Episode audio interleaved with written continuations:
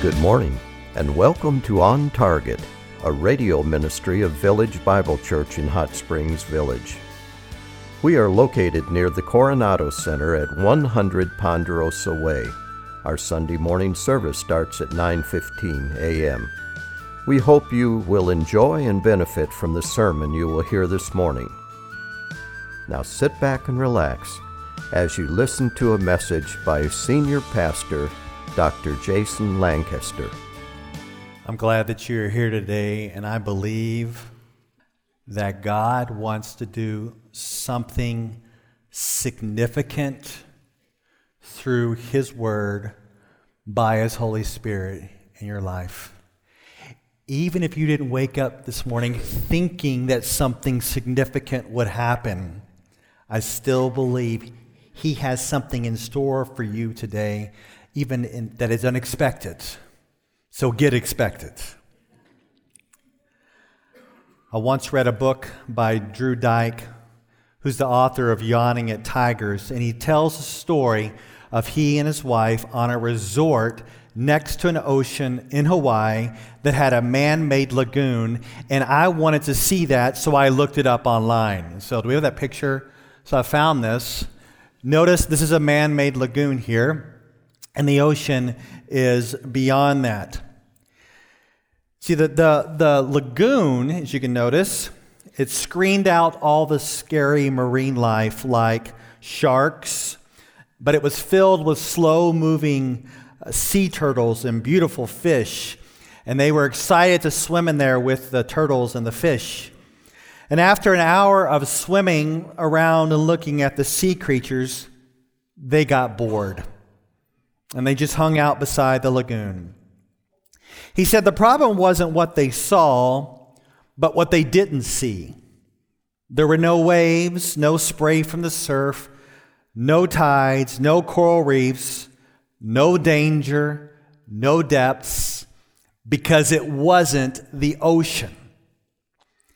He looked at the ocean, which was about one hundred feet away, and he said to his wife, "You know, we could swim in there." And then he makes this spiritual connection by saying the ocean is like God, and the lagoon is a poor replacement like an idol. The God lagoon may seem real and it may be working, but it's just a fake and trivial replacement of the true God. It's comfortable in the God lagoon because idols are safe and controllable, while, while God in the ocean seems dangerous and unpredictable. But if you have been in the God lagoon for a while, it's not only boring, but you can feel trapped and in bondage. And some of you know what I'm talking about. When an idol or a sin grabs a hold of you, at first it can seem exciting, but you are trapped in this God lagoon when you were created to swim in the ocean of God's freedom, obeying only Him, submitting only to Him, and being free to roam for His glory.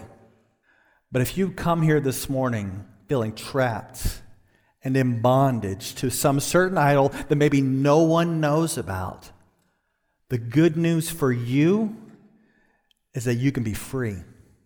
You can be free. And it's this freedom that we're going to see this morning as we turn back to the book of Galatians. Let's look back in the book of Galatians. And today we find ourselves finally in chapter five. And Paul is encouraging the Galatians to live in this freedom of the ocean of the gospel of Jesus Christ and not to turn back to the bondage of the lagoon.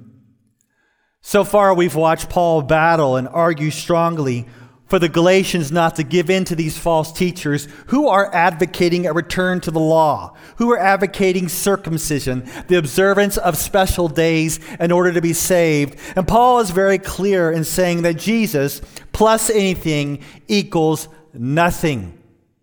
Paul has been advocating for the good news that a person can be made right with God through grace alone, by faith alone, in the finished work of Christ alone, that Jesus plus nothing equals everything. We've been doing this for about ten weeks now. These Galatians have been set free from the bondage into Jesus Christ.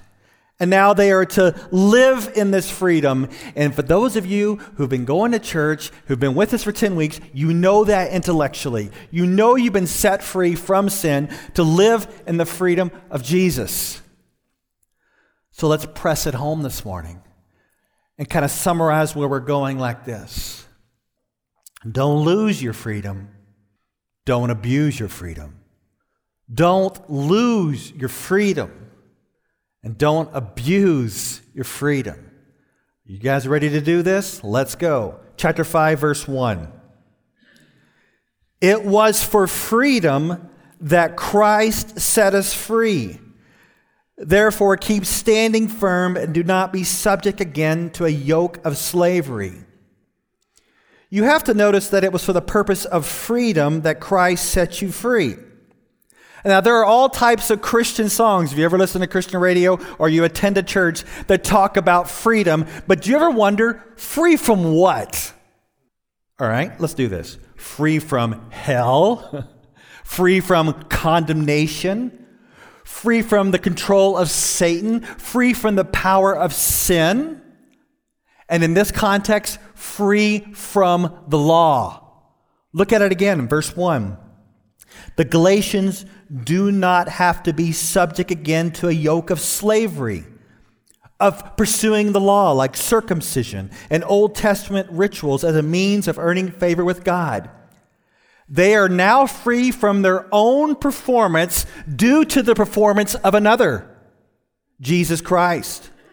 They are saved by grace alone, through faith alone, in the finished work of Christ alone, and they must stand firm and not give up this freedom. Stand firm, stand free. I want you to imagine for a second that you are locked up, that you're in jail. Now, when you're in jail, people tell you what to do. The guards tell you when to sleep, tell you when to eat, often tell you when they go to the bathroom, go take a shower. Tell you when it's time to go to bed, and they tell you when it's time for maybe lockdown, right? So imagine you were once in jail, and the guards are telling you all these things, and then you get out of jail. You're free, and you're walking around in freedom, and you bump into one of these old guards, and they start telling you what to do. Your mind knows that you are free. This guard has no authority over you. But your heart still feels in bondage. As one has put it like this, you know, but you don't know. You know, but you don't know. You know that you are free in Jesus Christ. You know that intellectually, but there's something in your heart that feels connected to the bondage of sin, whether it's sex, whether it's drugs, whether it's the approval of men, whether it's trying to get fame and achievement. There's something in here that says, I know, but I don't know. You no longer have to give yourself as a slave to sin. You are free. You are free. Continue on. Verse two. Behold, I, Paul, say to you that if you receive circumcision, Christ will be of no benefit to you. And I testify again to every man who receives circumcision that he is under obligation to keep the whole law.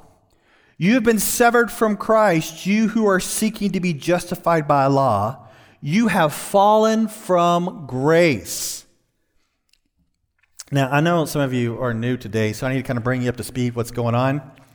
You see, these false teachers infiltrated the church, and they said, hey, not only do you need to believe in Jesus, but you also need to be circumcised. Now, I don't know about you, but someone's going to have to present a pretty strong argument to get a grown man to get circumcised. What are these false teachers pitching?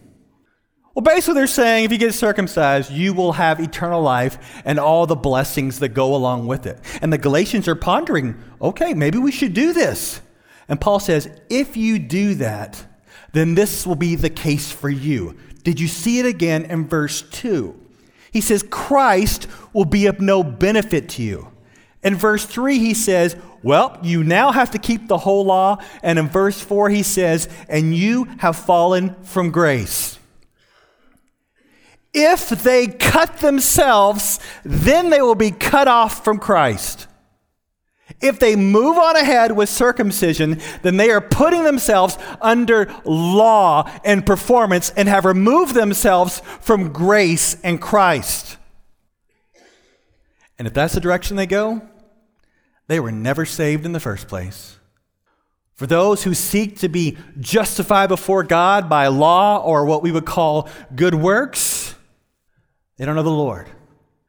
You see, eternal life is at stake. I know so many times we just think, okay, it's okay because we have a lot of friends who believe in Jesus, but they mix it with they think they got to be a good person to go to heaven, and I guess that's okay, right? Paul says, no, it's not okay. It's not okay. And you may be here this morning and think, no, no, I've got, I've got to do some good stuff so God will accept me. You ever walk into those stores that has a big sign on it that says, right when you walk in, it says, you break it, you buy it. Now, when I walk into those stores with my kids, we turn right around, around. We leave. Because we're about to break something. Some of you, that's the relationship you have with God. You have broken your life. You have obliterated your life. You know you've messed up, and you come to God and you say, all right, God, what do I owe you? What can I do to pay you back? And if that is you here this morning, you totally are missing grace. If you think, yeah, I, I'll go to church, God, and you'll be cool with that. I'll pray, I'll, I'll read my Bible, I'll do good works, and then, then that way I'll pay you back because I've, I've destroyed my life. I owe you, God. How can I pay you back? Well, the bad news for you is what we call the good news. You cannot pay God back, no matter what. That may be bad news for you, but we call that good news. In fact, I would say this, and you, you may you may not like this, but I'm going to tell you anyway, there is nothing you can do to pay God back for the damage you have done. You may be in here and think that you are bad, and I want to assure you that you are far worse off than you ever imagined. You may think it's bad. It's worse than that. And you may think, well, that's bad news. No, that's good news. Because the good news in Jesus Christ is that even though you're far worse off than you ever imagined, the good news is that in Christ you can be far more loved than you had ever, ever, ever hoped for. That's good news. That is good news. That's what we call grace. And Paul's like, you reject grace, God's going to reject you. Keep going. Start in verse five. For we, through the Spirit, by faith, are waiting for the hope of righteousness. For in Christ Jesus, neither circumcision nor uncircumcision means anything, but faith working through love. You were running well. Who hindered you from obeying the truth? This persuasion did not come from him who calls you. A little leaven leavens the whole lump of dough. Now, Paul uses a couple of images here. One has to do with running, and one has to do with cooking. And he says, the Galatians, you guys were off to a good start, and you're running after Christ. Who tripped you up? Who tripped you up from obeying the truth? It certainly didn't come from God. It's not like God says, okay, I want you to trust in Jesus to be saved, and then after you get in, God switches the rules and says, oh, no, no, no, no, you have to be a good person to be saved.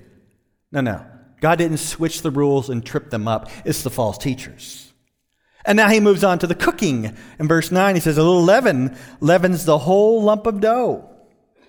So that all it takes is a wrong person or even a wrong idea to spread to the whole church. And the idea is even a little small sin, if not dealt with, can grow and it can corrupt your whole life. In movies and T V And comedians, they like to make fun of the stereotypical old cranky man or the old bitter woman. The depiction is that when you're old, you'll be cranky and bitter. But chances are that the old cranky man was probably a young cranky man. And the old bitter woman was probably a young bitter woman. You see, when you're younger, you have skills to cover up these sins. But when you get older, you just don't care.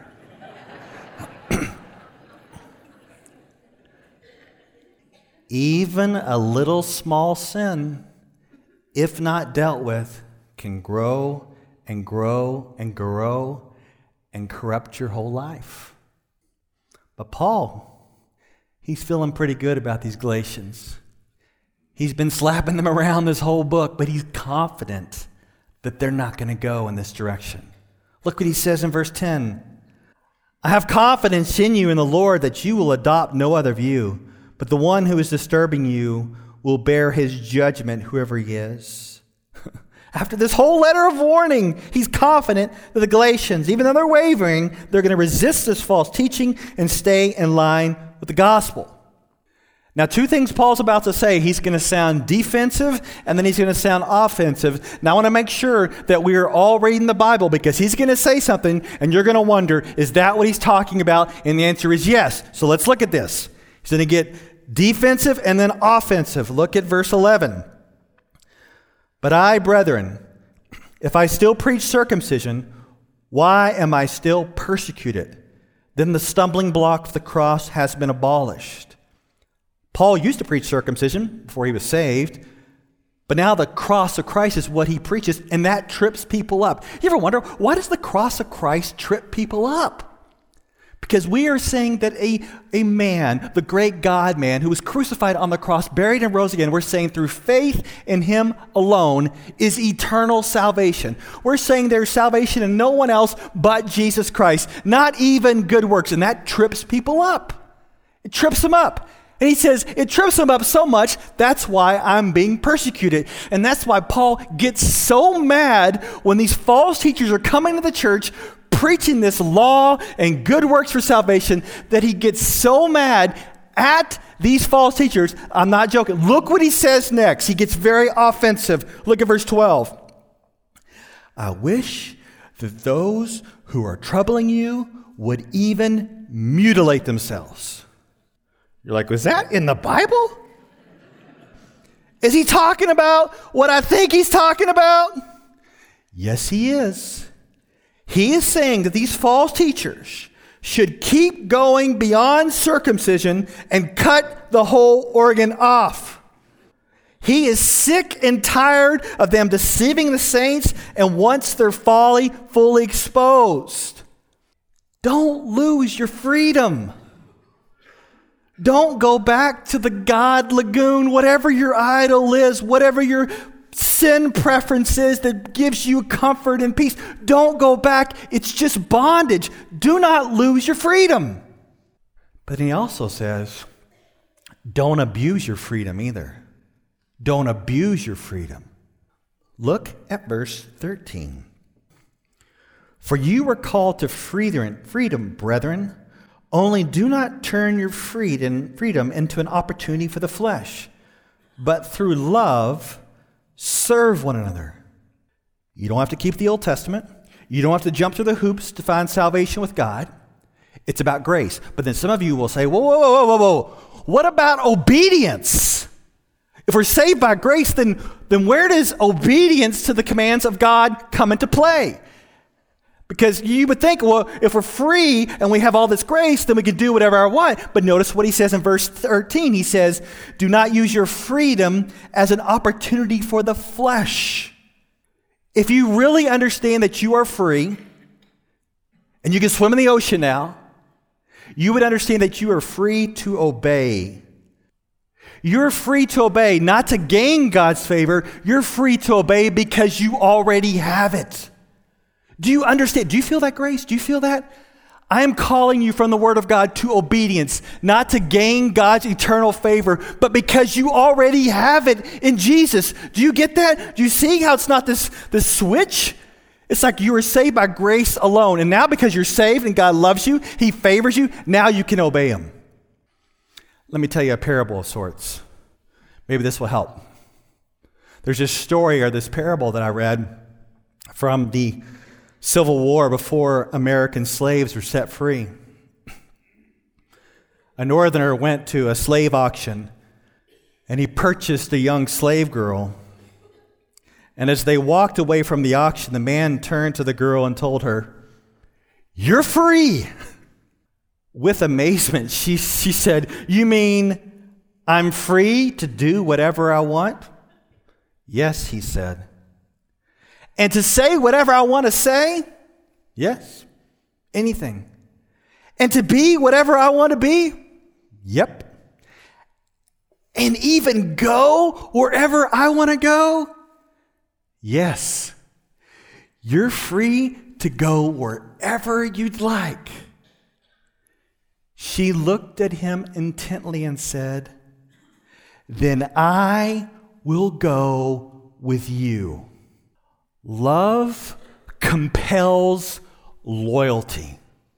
The love that we have in Jesus Christ compels heartfelt loyalty. Sometimes we try to get people in church to be loyal by scaring them to death, by guilting them into obedience.